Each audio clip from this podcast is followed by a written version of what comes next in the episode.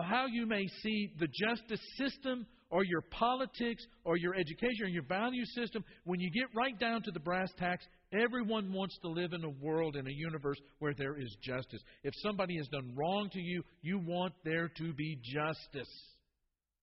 But if we're all sinners, how can we survive God's justice? How in the world can God be just? That is, make sure that there is justice in the universe, but at the same time justify us. That is, to, to, to deem us as, as, as, uh, or reckon us as, as people who are saved. How is that to happen? Well, it happens through the death of Christ. So Paul says, three verses later, or two verses later, God presented Christ. Which is a, a, a curious way of saying it, is it not?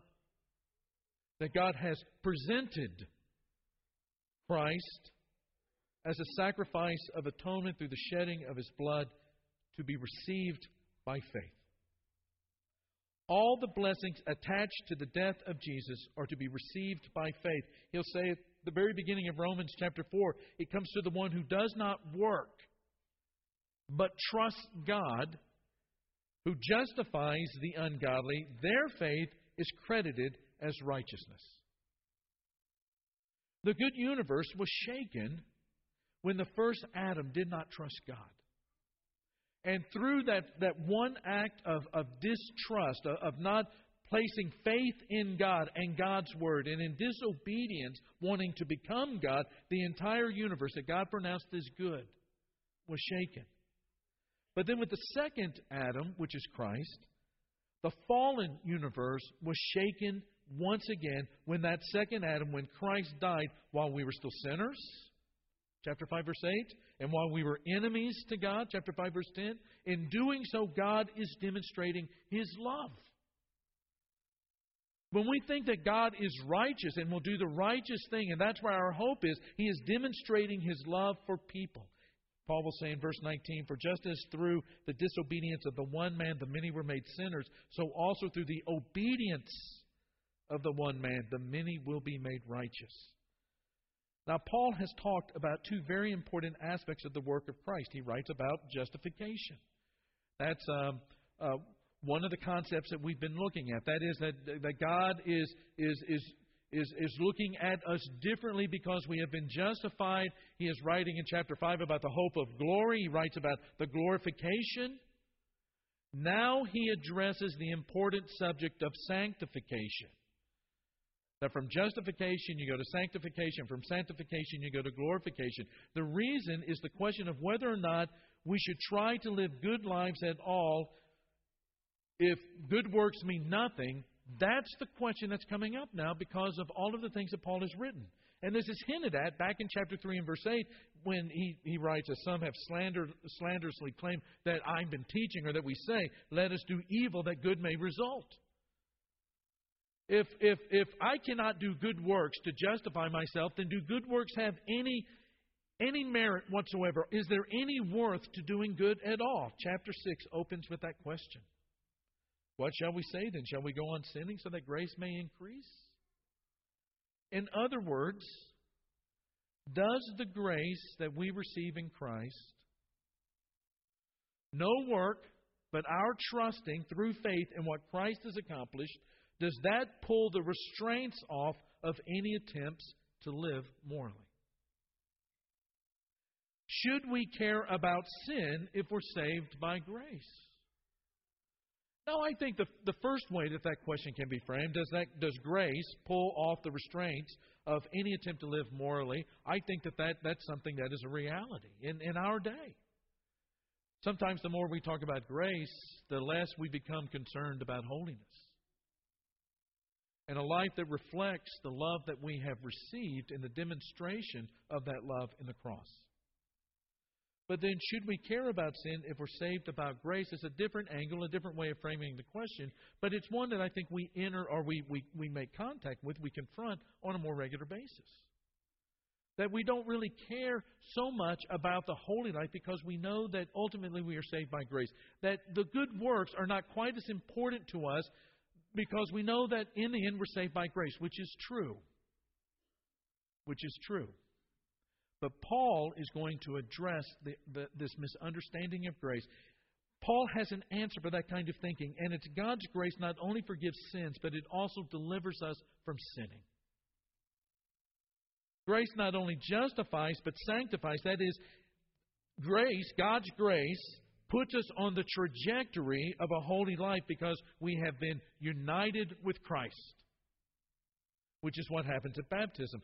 Grace not only justifies, but it sanctifies. For Paul, the answer for the problem of sin, when somebody says, you know what, let's just keep sinning so that grace can abound. That you know, because I'm I'm I'm saved by grace, it doesn't really matter what I do. Paul says, "Did you forget about your baptism?" That's the, that's the answer to the problem of sin. He reminds them of their baptism. All questions regarding personal sin and the moral life, a life of a disciple, are answered at the baptistry. And one of the things that Paul is going to say is that when you are baptized, you are participating in the death, burial, and resurrection of Jesus. The word symbol is not found in that text. It is something, there is something real that happens to the believer at baptism. And the first thing is a new life has come. In verse 2, he says, We are those who have died to sin. How can we live in it any longer? Now, in baptism, I just said we participate in the death, burial, and resurrection of Jesus. In baptism, verse 3, we are participating in the death of Christ. How did Christ die? Say it. Crucifixion, right? At the cross. In verse 4, he says, In baptism, we are buried with him, so that he can say at the end of verse 4, in order that just as Christ was what? Was what, church? Raised from the dead through the glory of the Father, we too may what? Live a new life. It's a new life. Having died in the past to sin, how can we live in it any longer in the future? That that there's a that that word um, live live any longer is a simple future tense. It means you know in the past sin was maybe a part of our life, but the future, you know, how do we live in the future in something that we're dead to? And it's not literal impossibility of sin. I mean, he's saying you died to sin, why live in it? But, you know, both James and John write to Christians about what to do when they sin. They say, don't lie about it. Don't say that there's no sin in you or that, you know, because God says there is and you make him out to be a liar and you, you, you yourself are a liar. But what you do is you confess it one to another. You pray about it, and God's righteousness, because He is faithful, will be restored to you. What, what uh, Paul is saying here is that it, it's not literal impossibility of sin, but the moral incongruity of it.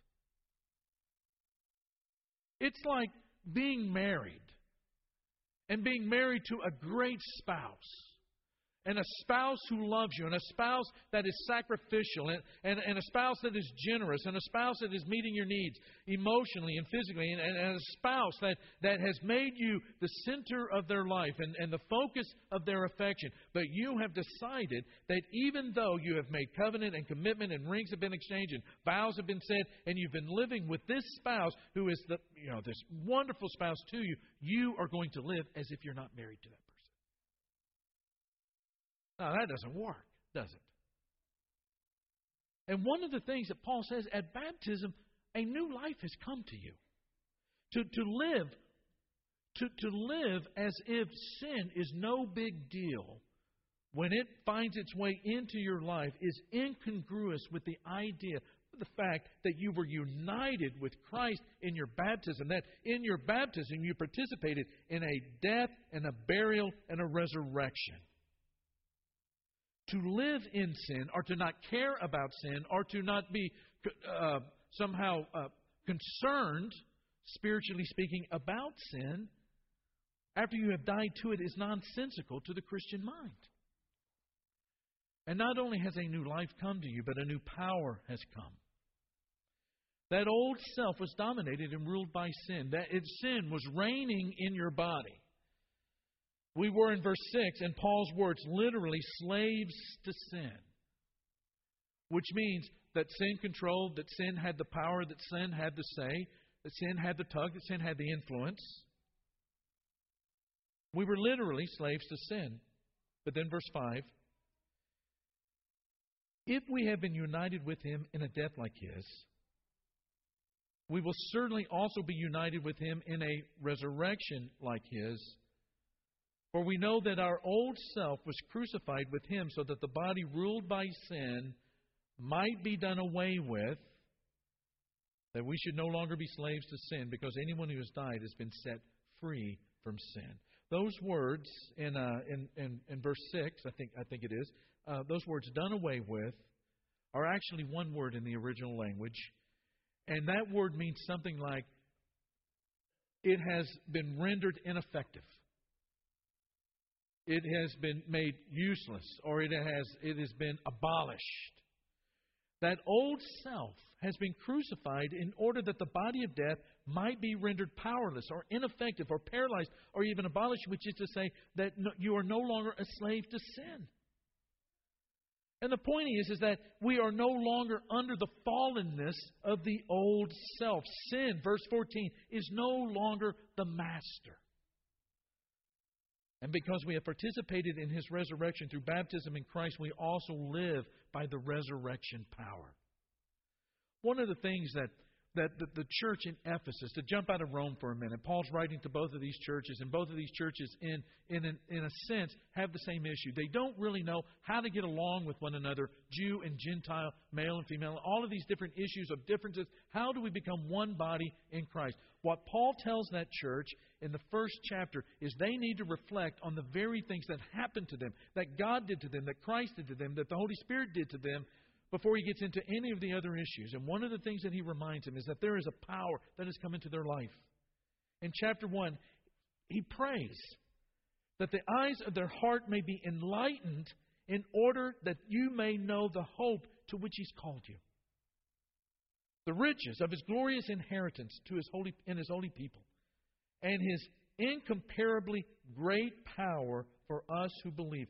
That power is the same as the mighty strength he exerted when he raised Christ from the dead and seated him at his right hand in the heavenly realms.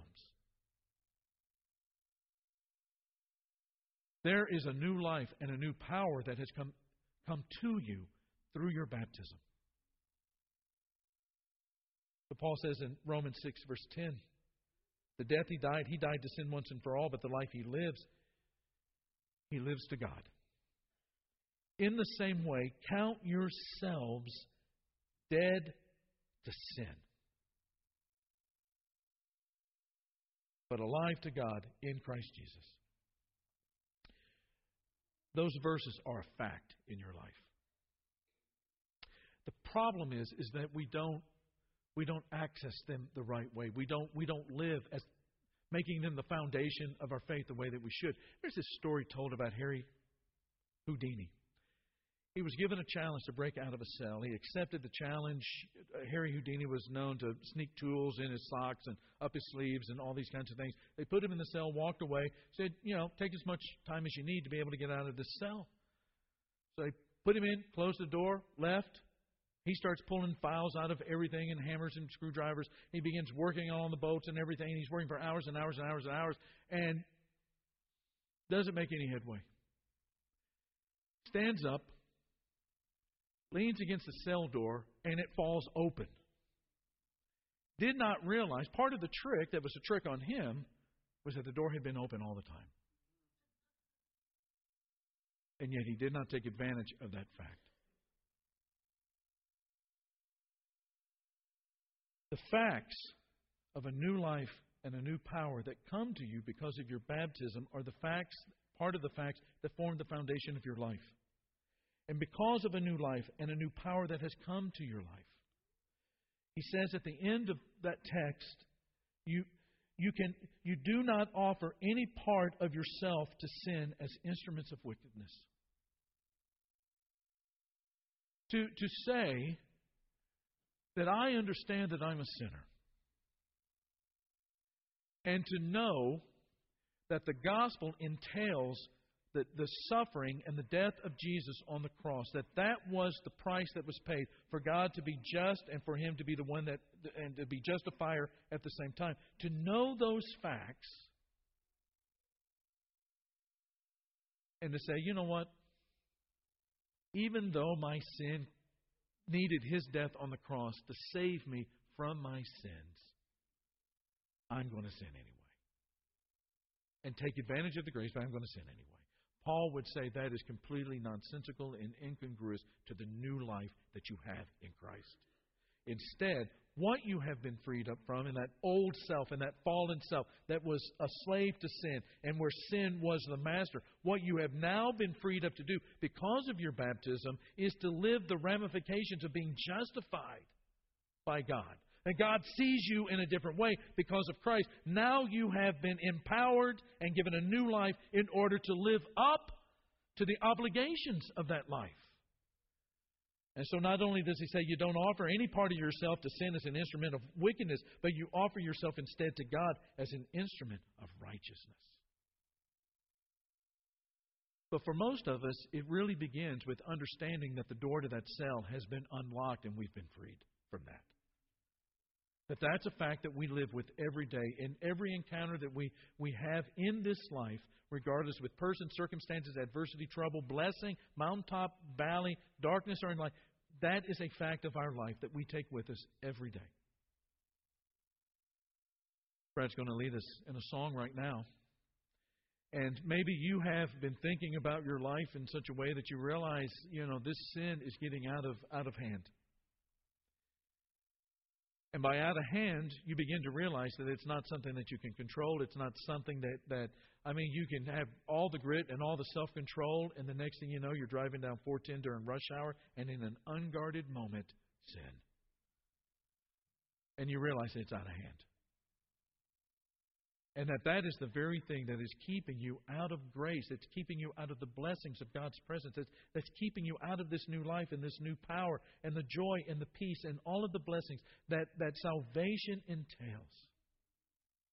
Abundant life, now and forevermore. The presence of God, the Spirit that testifies that you are a son of God, both objectively and subjectively, in you, that reminds you on a daily basis that you are God's son or daughter. But that doesn't describe the life that you have right now. And maybe, just maybe, all of these things that Paul has been talking about, about the gospel and about grace and justification, and righteousness, all that, might be true. And you want to believe it, and you want to trust it. If that describes you tonight, wanting to trust, and believing that it's true and that it's real. And that through baptism, you are participating in something that Christ has already done. His death, His burial, His resurrection. You're participating in that. You're being united with Him. You are dying to that old life and to that old sin and to that old master in order to have this newness of life, yours and forevermore. If that describes you tonight, some of our shepherds are going to be down here at the front. We'd love for you to come down and talk to them about that happening in your life tonight. Let's stand and sing together. Wonderful.